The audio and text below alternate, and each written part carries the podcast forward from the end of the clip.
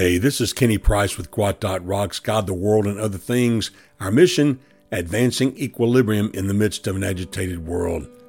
I'm sitting here getting ready to do this podcast, and up in the corner of my screen, I have my little picture in a picture fireplace. I'm going to put the link to it on the show notes. It's Happy Jazz Christmas Music Fireplace, instrumental upbeat Christmas jazz. It's 4K Christmas ambiance but it's so cool because it's like I have a little fireplace on my screen here in the office, and uh, it's just so cool. It's like a little fireplace on my screen, but uh, really good Christmas music, instrumental stuff playing in the background. So just to create a little bit of an ambiance, perhaps you work in an office where you're allowed to have some things like this going on in the background, but uh, it gives a little Christmas cheer. I'm being serious. I love it. But anyway, on with the on with the show. I'm excited about this podcast. I wasn't sure if I had done this subject in the past, but I've checked all the show notes. This is actually episode 163, but I haven't done a show on this subject. Title The Aluminum Christmas Tree. Subtitle A Fond Christmas Memory. There are memories from my childhood that pass through my mind from time to time, like little video snippets Fond memories are something I see with my mind's eye that are, for the most part, a few seconds long.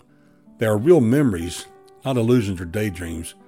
My fondest childhood memory is the Christmas Eve Santa Claus rode my gold three speed English racer bicycle. The memory is featured in podcast episode 11. I'm encouraged that it's the most popular podcast on Gwot Rocks to this day. My second fondest memory of Christmas occurred in the same neighborhood in Clinton, Maryland, when I was eight years old. The neighborhood development originally was a one way in, one way out layout. Compared to where I lived in Arlington, Texas, I thought we had really moved up in the world. Most of the homes were a story and a half tall. The front door entered into a staircase landing. A half flight of steps went down into the basement, and the other half flight of stairs went up into the finished living area. Viewed from the street, the houses had windows at almost ground level, which were basement windows. On the living level was a large picture window in the living room. The west side of the development was newer. That's where my Cub Scout den mother lived, who hosted our weekly scout meeting. Her house was nicer than ours and had a really nice feel to it inside, very mid 60s cool. Right in the area where she lived is the house that occupies space in my long term memory that I access often. It was a winter night before Christmas. Snow was on the ground. The night air was crisp, cold, and pleasant outside.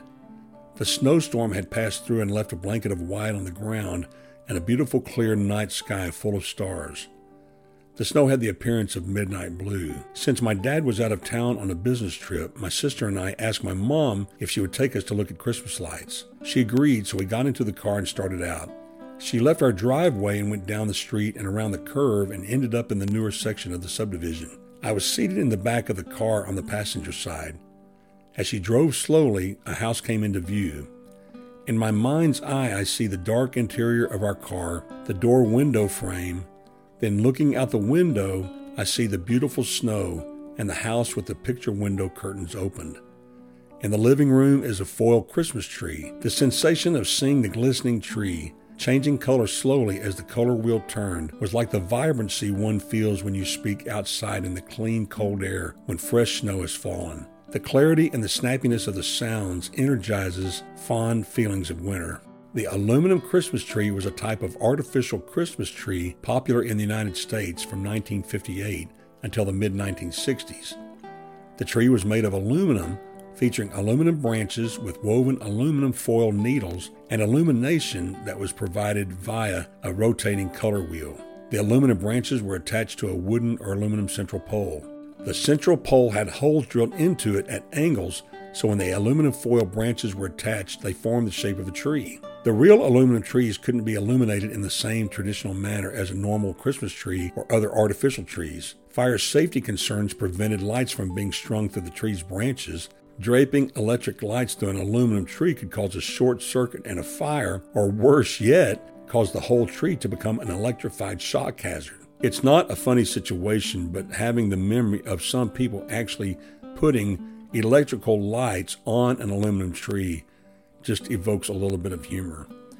The common method of illumination was a floor based color wheel which was placed under the tree. The color wheel featured various colored segments on a clear plastic wheel. When the wheel rotated, a spotlight shone through the clear plastic casting, an array of colors throughout the tree's metallic branches. The decorations on the tree were usually silver glass balls used in order to capture even more of the changing colored light. Sometimes this spectacle was enhanced by a rotating Christmas tree stand. What's strange about my fond memory of this is that at the time I thought the idea of using anything but a real cut spruce tree or fir evergreen tree was an oddball idea. But that image that night of that illuminated aluminum Christmas tree is fondly etched in the RAM of my mind. When I first started dating my wife, her family had an aluminum tree with a color wheel. I used to razz her about the tree as substandard to being a real Christmas tree. Her mom eventually took it to the church and used it for her elementary age Sunday school class. I sure wish I had that tree now. Someday I will own a vintage aluminum Christmas tree, but for now I can't justify the several hundreds of dollars the antique tree now costs if you can even find one, which originally sold on average for about $25. Back in 2005, a rare 7 foot tall pink aluminum Christmas tree sold on the internet for $3,600. We don't choose our happy memories, they just happen. What are the things about a fond memory that cause it to stick in our brains? Throughout the years, I've reflected on that question a lot. I don't have an answer for it yet. Perhaps I never will. Getting past my analytical mind, I'm reminded those fond memories are to be enjoyed, not analyzed for deeper meaning. I hope you have some fond memories that feed your spiritual and mental health. Now, this Christmas season is a great time to live life, celebrate Jesus' birthday, clear your mind, and absorb the beautiful little things that are going on all around you. I have made a commitment to myself and my wife that I will not talk about anything sad or depressing, especially all of the virus stuff. It's time to let that go and enjoy the most wonderful time of the year. As I speak that statement, I admit I have bobbled a few times and started down the virus road or the mandate road, etc., etc., and I'll catch myself or my wife corrects me. Also, many of our people here in the U.S. and across the globe continue to suffer the fallout of government overreach, death, health crisis, job loss, and financial ruin. Death may have come to your own house this year, but friend, keep on keeping on. Romans chapter 2 verse 7 reminds us that God bestows glory, honor, and peace for everyone who does what is good. Life is meant for living in joy and peace by our heavenly Father. Through the power and presence of Jesus in our lives, we can choose joy and enjoy peace in our hearts this Christmas season. Friend, I want to thank you for listening to today's podcast. For the remaining weeks of this month, I will feature one Christmas story each week and wrap up the last few remaining episodes in the Plain Revelation series, which will bring a shift in focus for 2022. My prayer for you and for my family is that God would cause the work of our hands to flourish in spite of all the forces working against our success. God has answered that prayer for me and my family here in 2021.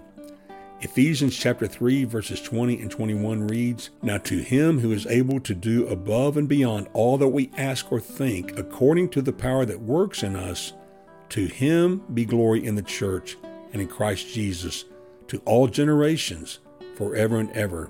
Amen. And with that, my friend, I wish you a Merry Christmas and I bid you peace.